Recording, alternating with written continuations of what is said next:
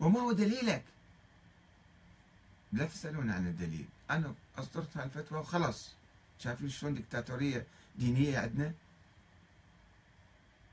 ولا شك أن المرجع الأعلى ومن خلال موقعه القيادي السياسي المرجعي الأعلى يعني هو باعتبار مرجع أعلى يقوم أحيانا بخطوات مهمة ويتخذ قرارات تاريخية. هذا ما ينكر.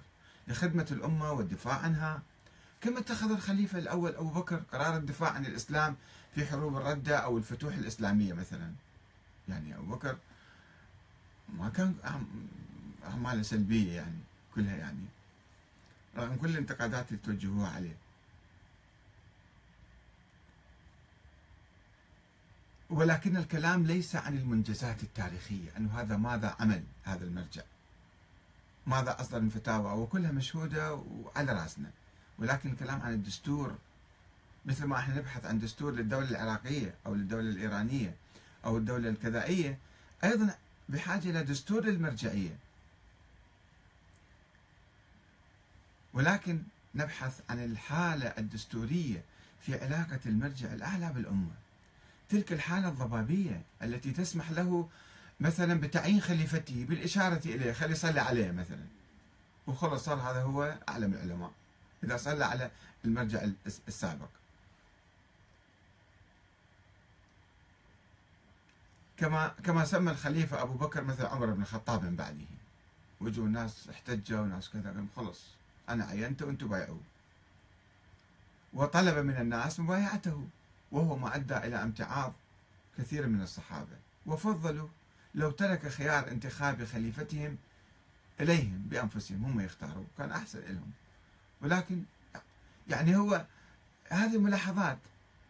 طبعا في ملاحظات أقصى أنا ما أتحدث عنها. يعني أنه الأموال مثلا عثمان بن عفان كان ننتقده كان يوزع الأموال على أقاربه. طيب المراجع الآن ما يوزعون الأموال على أقارب أقاربهم؟ السيد الخوئي عندما أسس الأوقاف في الكويت في السبعينات ووضع الأوقاف 5% لابن سيد عباس 5% لسيد محمد تقي 5% لفلان 5 فلان 5 للمقبرة مالتي قراءة القرآن على المقبرة. والبقية على مثلا الأعمال الخيرية. فهذا كيف عمل هذا الشيء؟ راح اسألوا المحامي آه، آه، جواد الأربش اللي رفض أصلا تسجيل هذا الوقف الخوئي قال هذا خلاف القانون. ما أدري حي لو ميت هذا المحامي الكويتي الشيعي رفض تسجيل خلاف القانون. كيف؟ أنه أموال عامة تسجل آه، الريع مالها. اشتروا ثلاث بنايات في منطقة السالمية سنة 77 1977 في منطقة السالمية وسجلوها باسم أوقاف شخصية أو أوقاف عائلية. هاي أموال الأمة. ما لا يجوز أن تسجل بأموال بأسماء شخصية. ثم ننتقد عثمان بن عفان. ليش أعطى أقاربه آه، الأموال وليش عينهم ولاد؟ طيب نفس الشيء إحنا نسويه الآن. شنو فرقنا عن عثمان بن عفان؟ ولكن جماعتنا مقدسين هؤلاء يعني ما يصير تتحدث عنه ذاك مقدس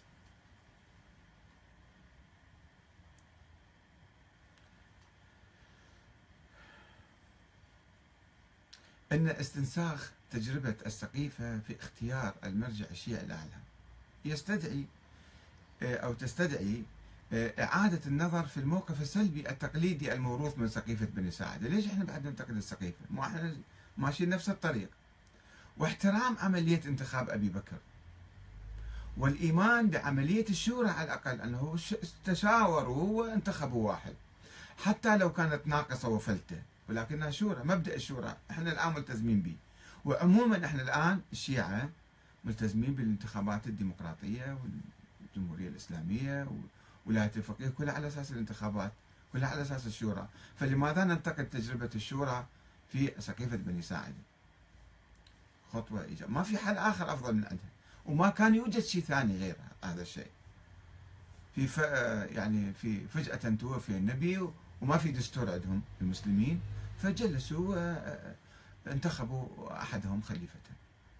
فلماذا ننتقد المهم الأشياء الأخرى السلبية اللي نقدر نتجاوزها وما نتجاوزها الآن.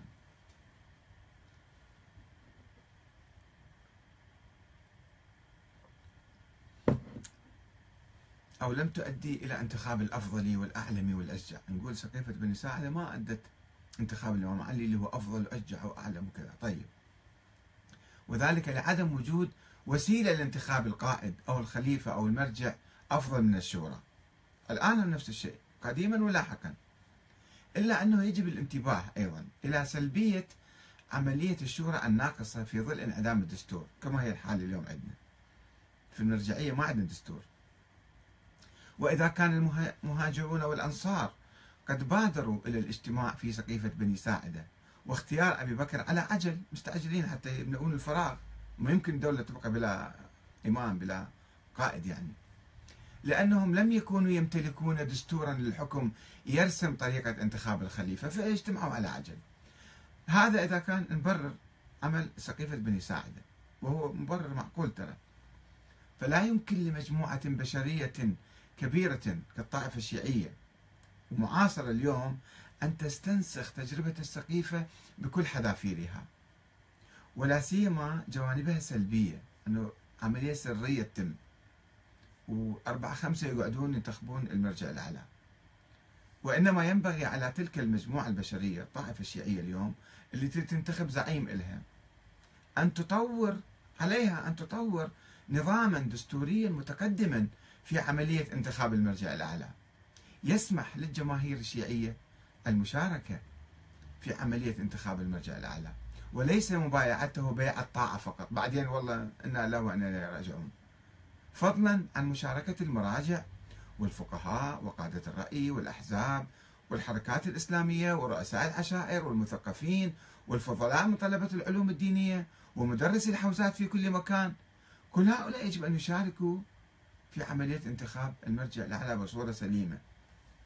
إذ لا يعقل أن يحصر الحق في اختيار المرجع الأعلى بهيئة مصغرة لا يتجاوز عددها عدد الأصابع وهم أمناء الوقف الخوئي في العالم. المعينون من قبل جهات غير معروفة يعني ذلك بعضهم ماتوا سيد محمد تقي مات سيد عبد المجيد مات فلان مات فلان مات وبعدين إجوا ناس بمكانهم. منو جابهم؟ كيف إجوا؟ الأمين العام جابهم. فاذا إحنا يعني يجب أن نطور حالتنا. أنا ما أريد أنتقد فقط. أقول تمت العملية. سابقا ما كان عندنا شيء اسمه مرجع أعلى. كان عندنا فقهاء رواة رواة حديث واحد إذا احتاج مسألة يرجع لاي راوي من الرواة ويأخذ الفتوى مالته. عندما فتحوا باب الاجتهاد في القرن العاشر الخامس الهجري فقالوا أن التقليد حرام ما يجوز لازم. تسألون المجتهد عن أدلته. الآن صار لا تأخذون المسألة وما تسألون عن الأدلة. ما خصكم أنتم بالأدلة. طيب وبعدين صار عندنا شنو؟ صار عندنا مرجع أعلى زعيم الطائفة. ليش أكو بالإسلام شيء اسمه زعيم طائفة؟ أكو بالقرآن شيء اسمه زعيم طائفة أو زعيم المسلمين. حتى زعيم المسلمين ما عندنا بالقرآن. هذا شيء بشري ناس اختاروا اختاروا الخلفاء. هذا خلافة قومية خلافة قبلية عربية. ما هي خلافة دينية. ما اكو شيء بالقرآن اسمه وصي على الناس دينيا أو سياسيا. إنما كل مجموعة بشرية كل بلد ينتخبون واحد رئيس لهم كما كانوا معتادين. حتى الملوك اللي كانوا في زمن النبي النبي كتب لهم رسائل أسلم تسلم ويبقى لك ملكك. ما كان عنده منازع على الملك معهم. يعني الملوك يبقون إذا حسب الأنظمة السائدة وحسب كل نظام في كل وقت بالعالم. الآن مسوين زعيم الطائفة الشيعية. وهو يدخل ناس مثل البابا مثل الكنيسة. يدخل ناس بالطائفة ويطلعهم من الدين. ما له حق يسوي شيء هذا. هاي ديكتاتورية دينية. أبشع من الديكتاتورية السياسية. وإلها مخاطر كبيرة جدا. أخطر من الديكتاتوريات الملكية الموجودة المستبدة. فإذا نحن بحاجة إلى آه، فعلا وقفة إما أن نرفض هذا الشيء. ما في شيء اسمه مرجع أعلى. وإذا نريد ننتخبه فيجب أن كل الناس يشاركون في عملية يعني على الأقل يعني مجالس تكون معروفة واضحة وشفافة على الهواء مو بسرا أربعة خمسة شوفوا الآن كيف انتخبوا انتخبوا السيد السيستاني. مع احترامي وتقديري وإجلالي للسيد السيستاني ما عندي موقف شخصي من عنده أنا.